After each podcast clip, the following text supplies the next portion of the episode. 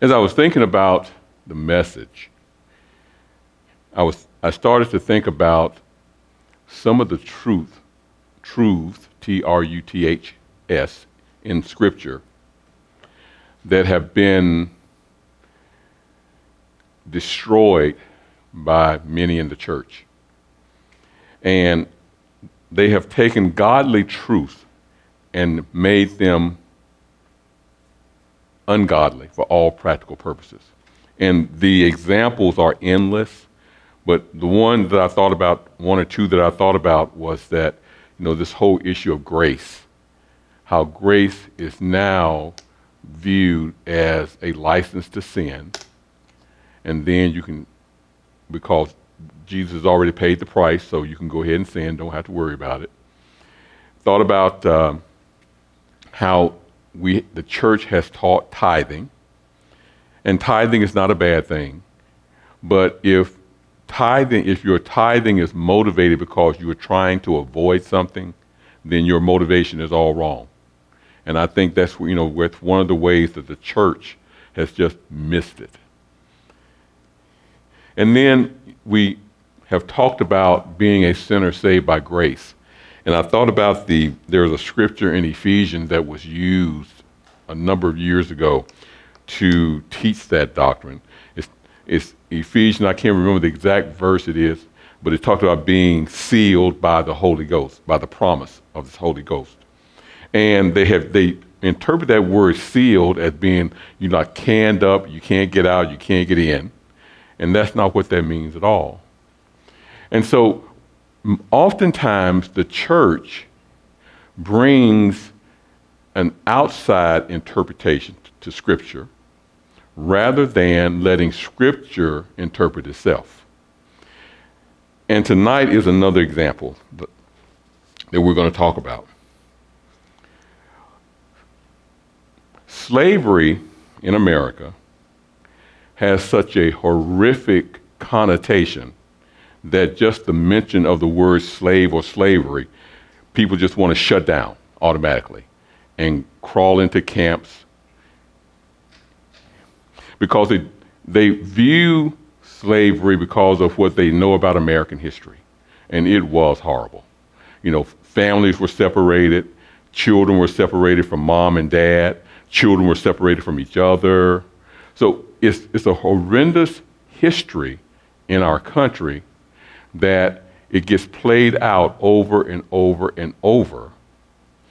And when it gets played out like it has over and over and over, when you bring that to Scripture, you're missing Scripture in such a big way. You are missing Scripture.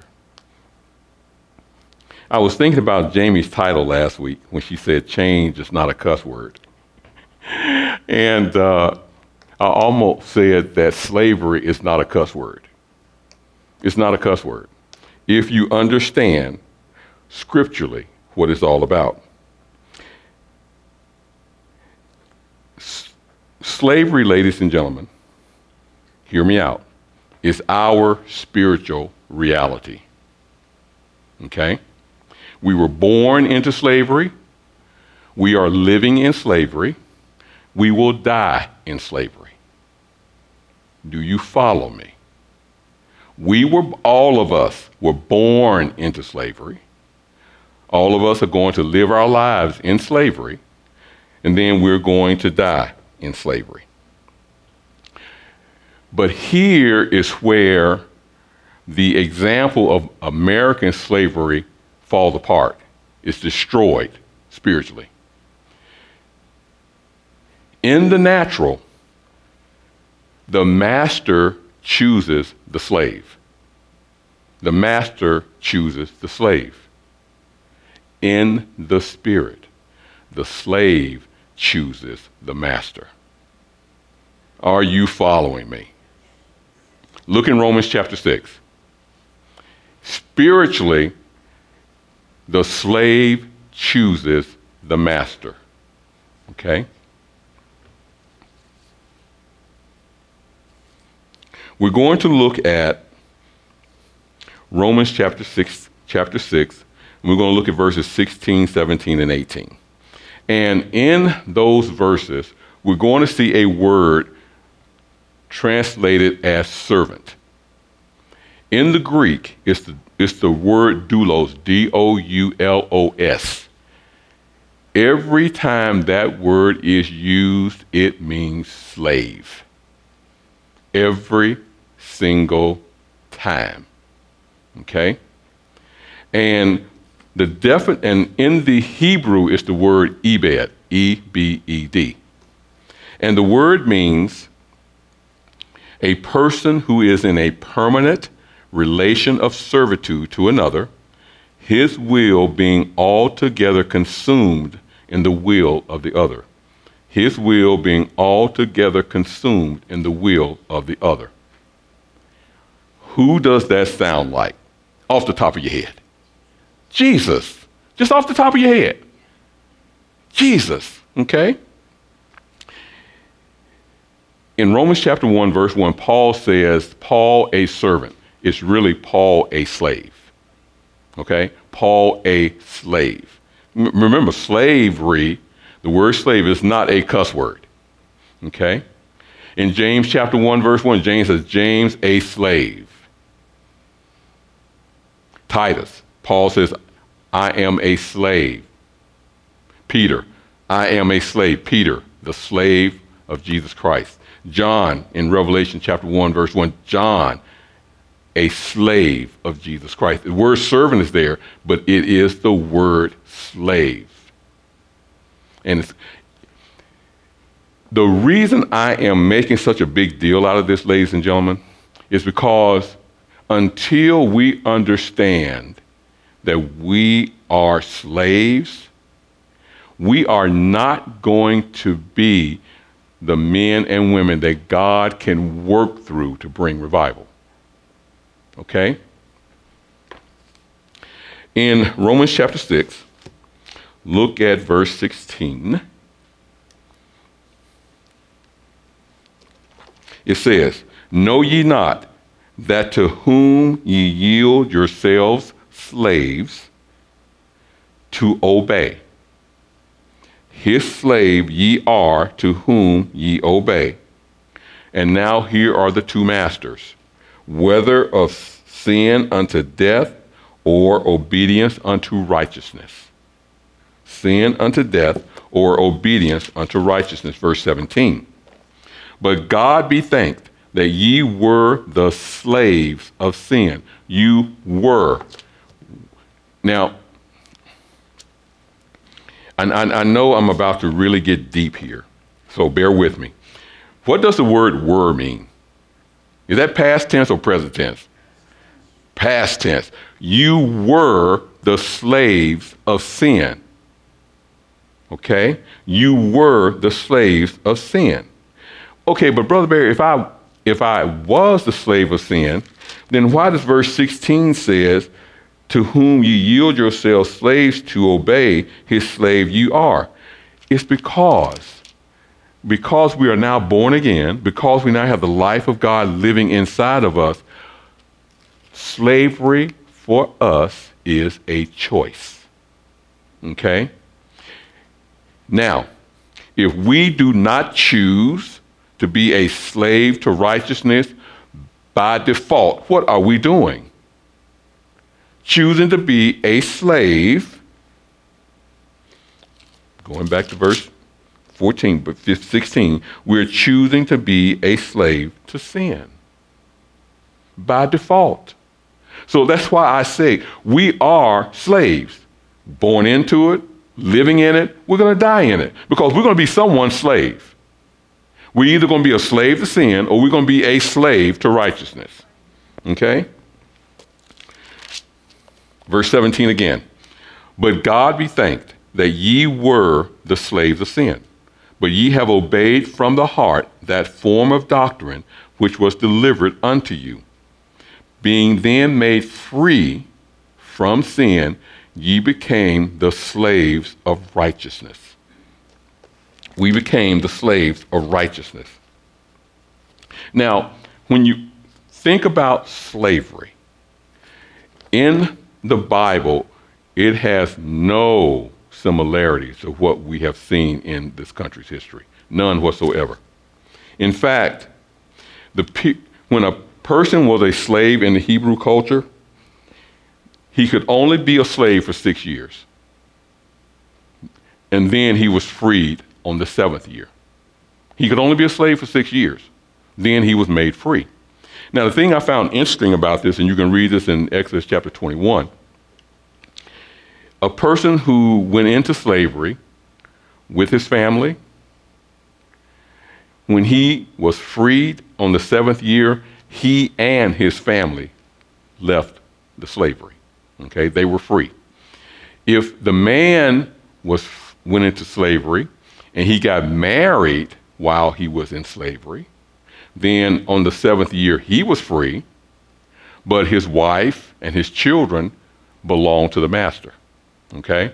So, what did the husband do who was set free the seventh year? He went back to his master and he says, I love my wife, I love my children, and I'm going to serve you because I want to be with my family. He became a voluntary slave. Are you following me? Okay.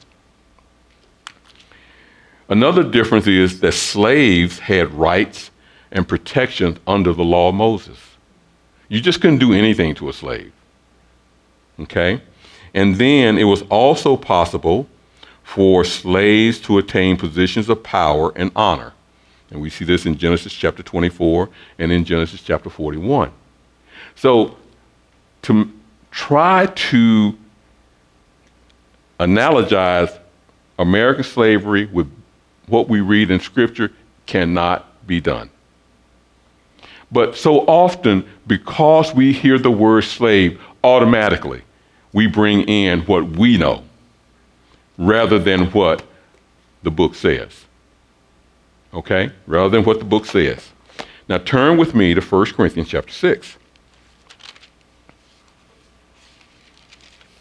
I was, as pastor was ministering this morning, I was hearing a lot of things that he was saying through the mind of a slave.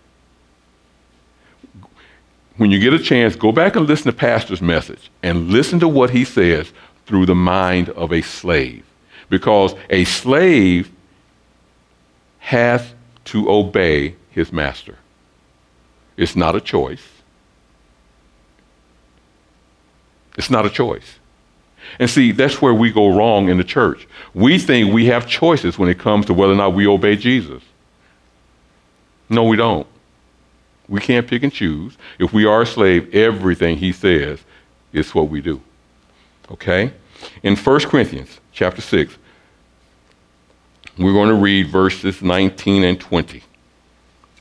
Verse 19 says, What? Know ye not that your body is the temple of the Holy Ghost, which is in you, which ye have of God, and ye are not your own.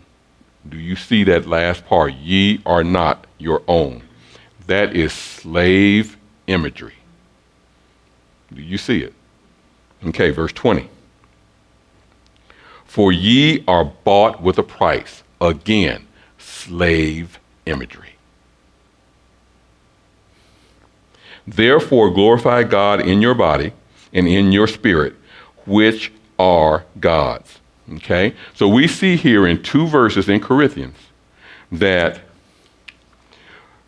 we are not our own, we belong to somebody. It's either going to be sin unto death or it's going to be righteousness unto life. I like righteousness unto life. That's okay? That's where that's where I fall. Now, I want to bring a couple of things to your attention that I think is very important. In verse 20, it says, You are bought with a price. That word bought, it means to go to market, specifically to buy, redeem. To go to market, specifically to buy, redeem. What does the word communicate, ladies and gentlemen? The word communicates one impo- couple of things, but one thing that is very, very significant. What Jesus wanted, he had to go somewhere else to get. Okay? What Jesus wanted, he had to go somewhere else to get. In other words, what Jesus wanted, ladies and gentlemen, was not found in heaven. He came here to get what he wanted. You are what he wanted. Are you following me? Okay? He had to leave heaven to get what he wanted. And he wanted us. And about, in verse 20 says, You are bought with a price. That word price means to pay honor, respect, of a state or condition of honor, rank, dignity. Now, this is what I want you to understand.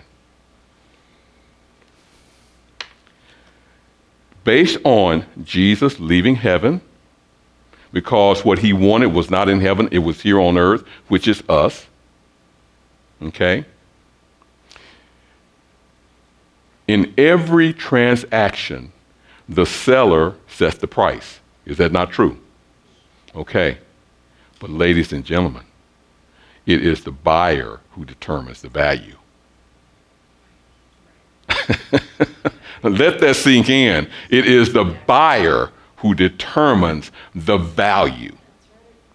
So think about how much value Jesus placed on each one of us. Do you remember when Judas went to negotiate with the Pharisees to betray Jesus? That he betrayed Jesus for 30 pieces of silver, which is what you would pay for a slave. Okay? I want you to look in 1 Peter chapter, chapter 1. I want you to see the value that Jesus placed on us. 1 Peter chapter 1. And I'm going to tie all of this in. In 1 Peter chapter 1, look at verse 18.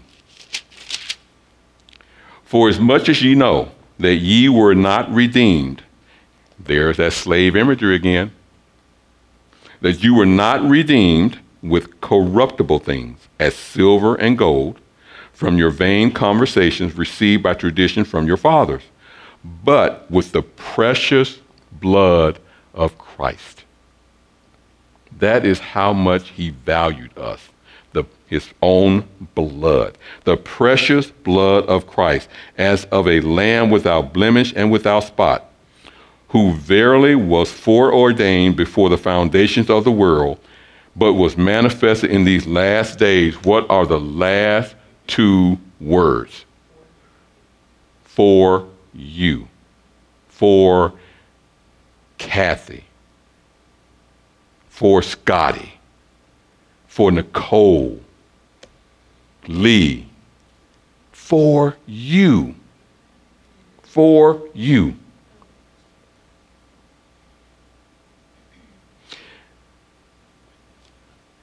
The buyer determines the value.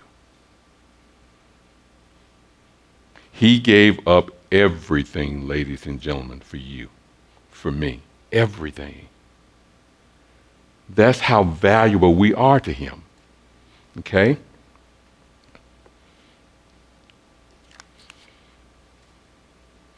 Now, when Jesus purchased us, the buyer has the right of possession. Am I correct? The buyer owns it, right? So, if Jesus died for us, if he shed his blood for us, he owns us. What does that mean? It means that he is now our Lord. He is now our master. Now you can understand the slave master analogy. It's all through Scripture. It's clear as day.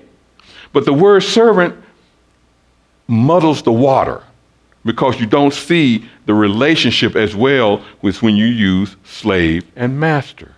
But when you understand that that relationship with Jesus is a good thing, it's a good thing. Because, see, if Jesus is your master and you are his slave, what does the Bible say? By his stripes you are healed. Okay, my master says, I'm healed. For my God shall supply all your need according to his riches and glory by your master, Christ Jesus. Amen. You see that? Here's the problem we don't like being slaves. We want to have a say. We want to give our opinion. And, ladies and gentlemen, so many of us, and Barry included, we are not where we could be because we have not accepted that we are his slaves. And when we are his slaves, he tells us what to do. He tells us to jump. He tells us where to go. He determines who we are. And when we get to the point that we say, Yes, Lord, I don't quite understand it in terms of the entire slave mentality, but yes, Lord, I am going to be on the same page with you. Okay? Now, Philippians chapter 2, and Pastor was there this morning, where he was in Philippians. But in Philippians chapter 2, who is, and we've seen it a little bit already, who is our slave role model? Jesus. Philippians chapter 2. Look at verse 1.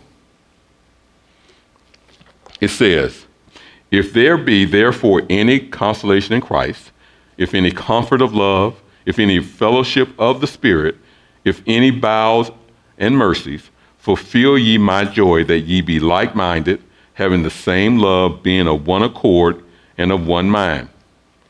As a slave, do we have the option of not doing this? No, no. Let nothing be done through strife or vainglory but in lowliness of mind, let each esteem other better than themselves. Look not every man on his own things, but every man also on the things of others. Verse 5 Let this mind be in you, which was also in Christ Jesus. What mind was in Christ Jesus? Verse 1, verse 2, verse 3, verse 4. You see me? Are you following me? Okay. Who, being, verse 6, in the form of God, thought it not robbery to be equal with God, but made himself of no reputation, and took upon himself the form of a what? Slave. It's the word doulos. Slave. Notice it says he took, he took it. He took it. He accepted it. He made a decision to live as a slave, and was made in the likeness of men, and being found in fashion as a man, he humbled himself and became obedient unto death, even the death of the cross. So Jesus was a slave.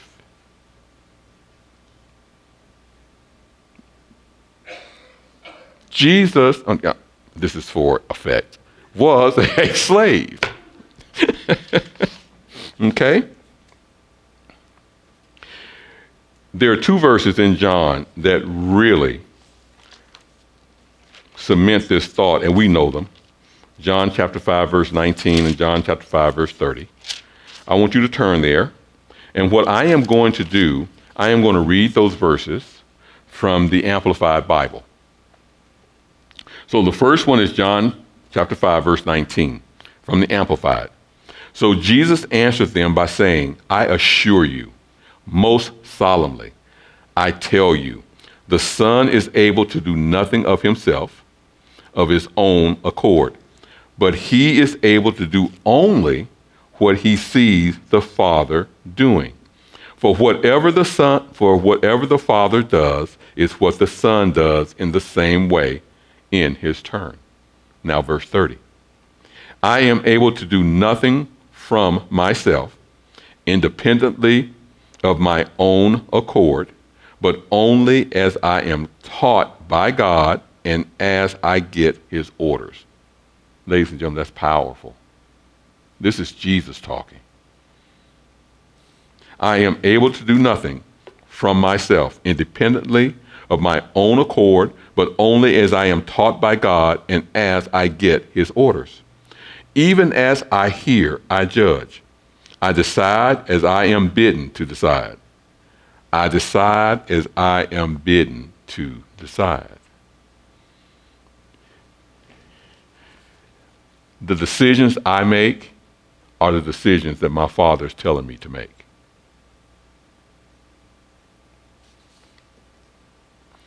As the voice comes to me, so I give a decision.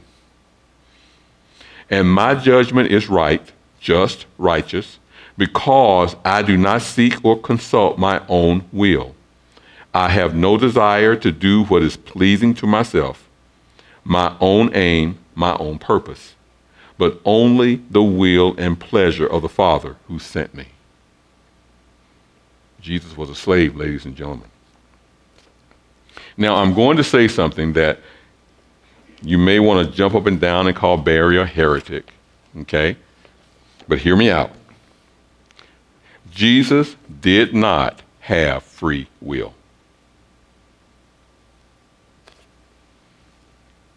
He was a slave. Does a slave have free will? No. Jesus chose to be a slave. Remember, we read this in Philippians chapter 2. He chose slavery, which means then he chose to have his will totally in line with his father's will. Not what he wanted to do, but what his father wanted him to do. He had made the decision that whatever his father's will was, his father's will was, that would also be his will. He chose to live the life of a slave for his father. And see, that is where we are right now, ladies and gentlemen. We have to make the same choice. Because remember, either we are going to choose to live, make the choice for righteousness, or we're going to obey and make the choice for sin unto death. We only have two choices, and we're living in one of them right now. Okay? Just like Jesus chose to be a slave to his Father, we must choose to be slaves to the Father. And just like Jesus was not free to not do the Father's will, we must not be free to not do the Father's will. That's the revivalist mentality, ladies and gentlemen. That is the mentality of the person who sees Jesus as the pearl of great price. That is the mentality of the person who understands that there is nothing, and I mean nothing, more important to the Father than doing whatever we can to give a lost person the opportunity to say yes to Jesus.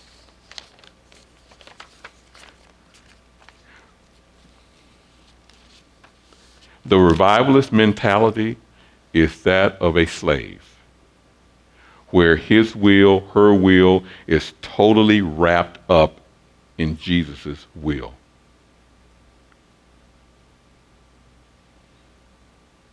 Jason can't say that what this is what I want to do. Jason says, this is what Jesus wants to do, this is what I want to do.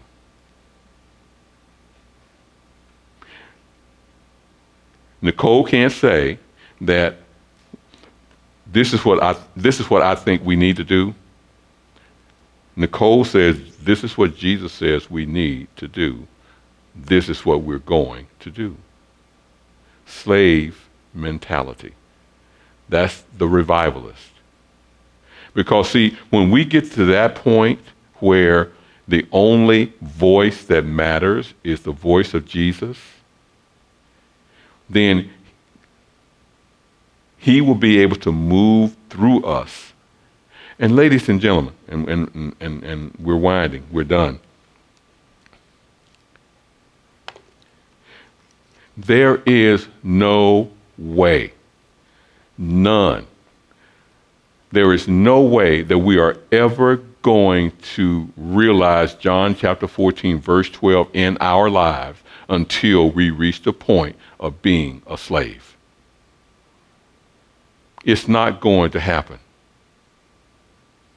There is no way the Apostle Paul could have written as much of the New Testament he wrote if he was not a slave. It's just no way. Now, I know that all of us, I'm saying this by faith, all of us are progressing more and more toward looking like a slave for Jesus because that is our heart's desire. Amen. We're going to spend 10 minutes. I just what we're going to do, we're going to sit and be quiet and let the master talk. So I hope you have a pen or a pencil or something you write with so you can hear your master's voice. And I will come back up in about 10 minutes.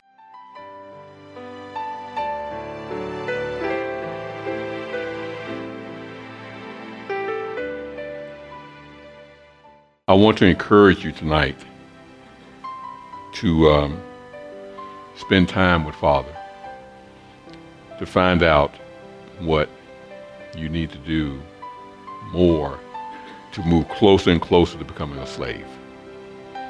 And it may not be anything major that you need to do.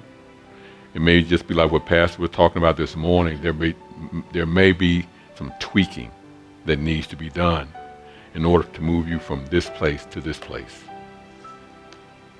But it all starts with you spending time with the Master and letting Him tell you what He wants you to do.